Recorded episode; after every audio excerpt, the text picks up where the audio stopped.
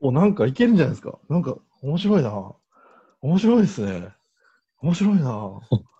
面白くないですか私面白いですけど。面白くないですか結構、ちょっといじると、面結構収益率が変わってきて面白いと思いますよ。面白いな、利益。率が、はい、ちょこちょこっといじるだけで、例えば3%しかない利益率が5になったりとかって。面白いな。うん我々この1回限りですけど、来年、あの、おお三方、もう一回出れるんですよ。ちょっと、水し、俺らラスちゃんやから頑張ろう。やばいな。ええあ、でも大体、大体し、あの、次に向けた、なんか、 ToDo が見えました。すごいですね。面白いなぁちなみにさっきのあの野口さんがおっしゃってた、そのスポーツの e スポーツのところで、えっと、私もこう、ま、ぼんやりだけこうイメージを描いていたのが、ちょっと同じ、似たイメージなのかちょっと伺いたいんですけど、私は例えばその、えっと、プロスポーツ選手とか、あるいはその地元対抗みたいな感じで、こう、えっと、なんですかね、え登録したい人がある時間になると、こう試合があの、バーチャル的にできるようになって、別々の場所にいるけど、それでこうスピードを競って、あの、どっちが先にゴールできるかみたいなのを、こう、実際には全然別の場所にいるけど、画面で見ると同じところを走ってるように見えて、設定ゴール、あのどっちが1位、2位みたいな感じでやる。で、それが例えばこう、すえっ、と、ウェアをみんなで揃えるみたいな。そそういうことをするみたいな イメージをちょっと持ってたんですけど、野口さんがおっしゃったのってどんな感じですかね？あ、そうですね。まあ、それもありますし、はい。もう一つは、あの、その、なんですかね、アバターっていうんですかね、自分が投げ切るようなし、いるじゃないですか、その、ゲームの、アアニメっていうんですかね。はい。それが、着てる洋服とかあると思うんですよ。でそれを多分、変えたりしてると思うんですよ。なんかサッカーのゲームだとすると、なんか赤の服に変えようみたいな。で、そこで多分いろんな名前がついてくると思うんですよね。で、そこの赤、その赤の服自体が現実に変えるっていうようなうん状態にする。ポポケモンの主人公が着てる服とかみたいな。そうそうそうそうそう、そういう意味です。なるほどなるほど。だからそういう方が人気です。なるほど。ありがとうございます。その買ったもの買ったものを映像で映すと、バーチャルで買って、なんかこうパワーアップするんだけども、実物を着てるとさらにパワーアップするみたいな。なんか、それを着るだけだとなんか自己満足の世界うになっんてしまうんで、うん。ちょっと、うん、なんかもういもう一個なんか欲しいですよね。うんみで水野ってやっぱものづくりなんで、まあ、だからだからこと、ものはものでちょっと活かしていく。うん。まあ、うん、なんでしょうね。ちょっと、お面白いもう、もう一品ね、欲しい。面白いな。なんか面白く、面白くないですか？面白くてよかったな。面白くないですか？面白いな。やっぱ新しいビジネスができるじゃないですか。面白くないですか？本当うんなんかめっちゃ面白いな。じゃちょっと Slack 立ち上げます。で、あくまでも、まあ、いろいろこう、ガチャガチャやって材料が出たっていう前提で、で、そこからどういうふうにこう、展開していく？ちょっと途中からファシリ、来週、あ、今土曜日は野口さん、お願いしてもいいですか？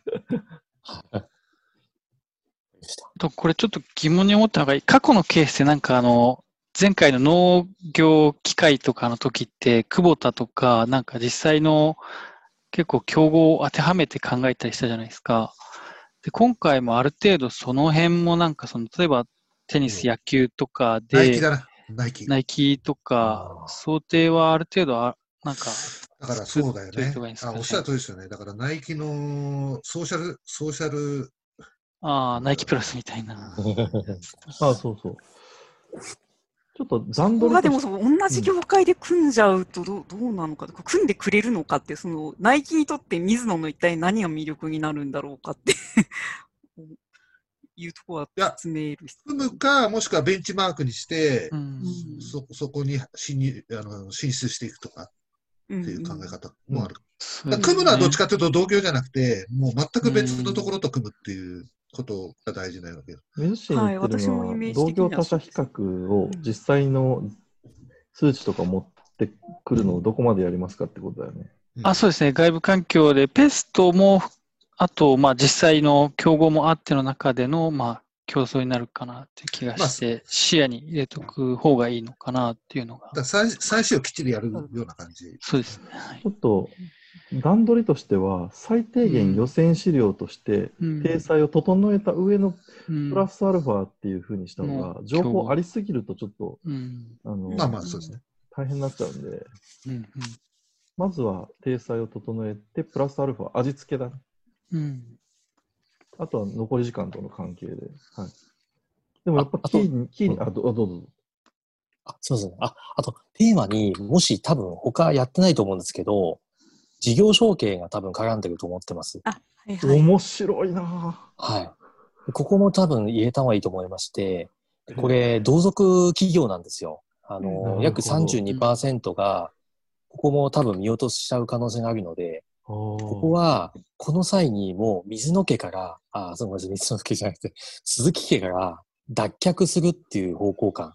面白い。ただし、これ10年のその長長期戦略、長期戦略か。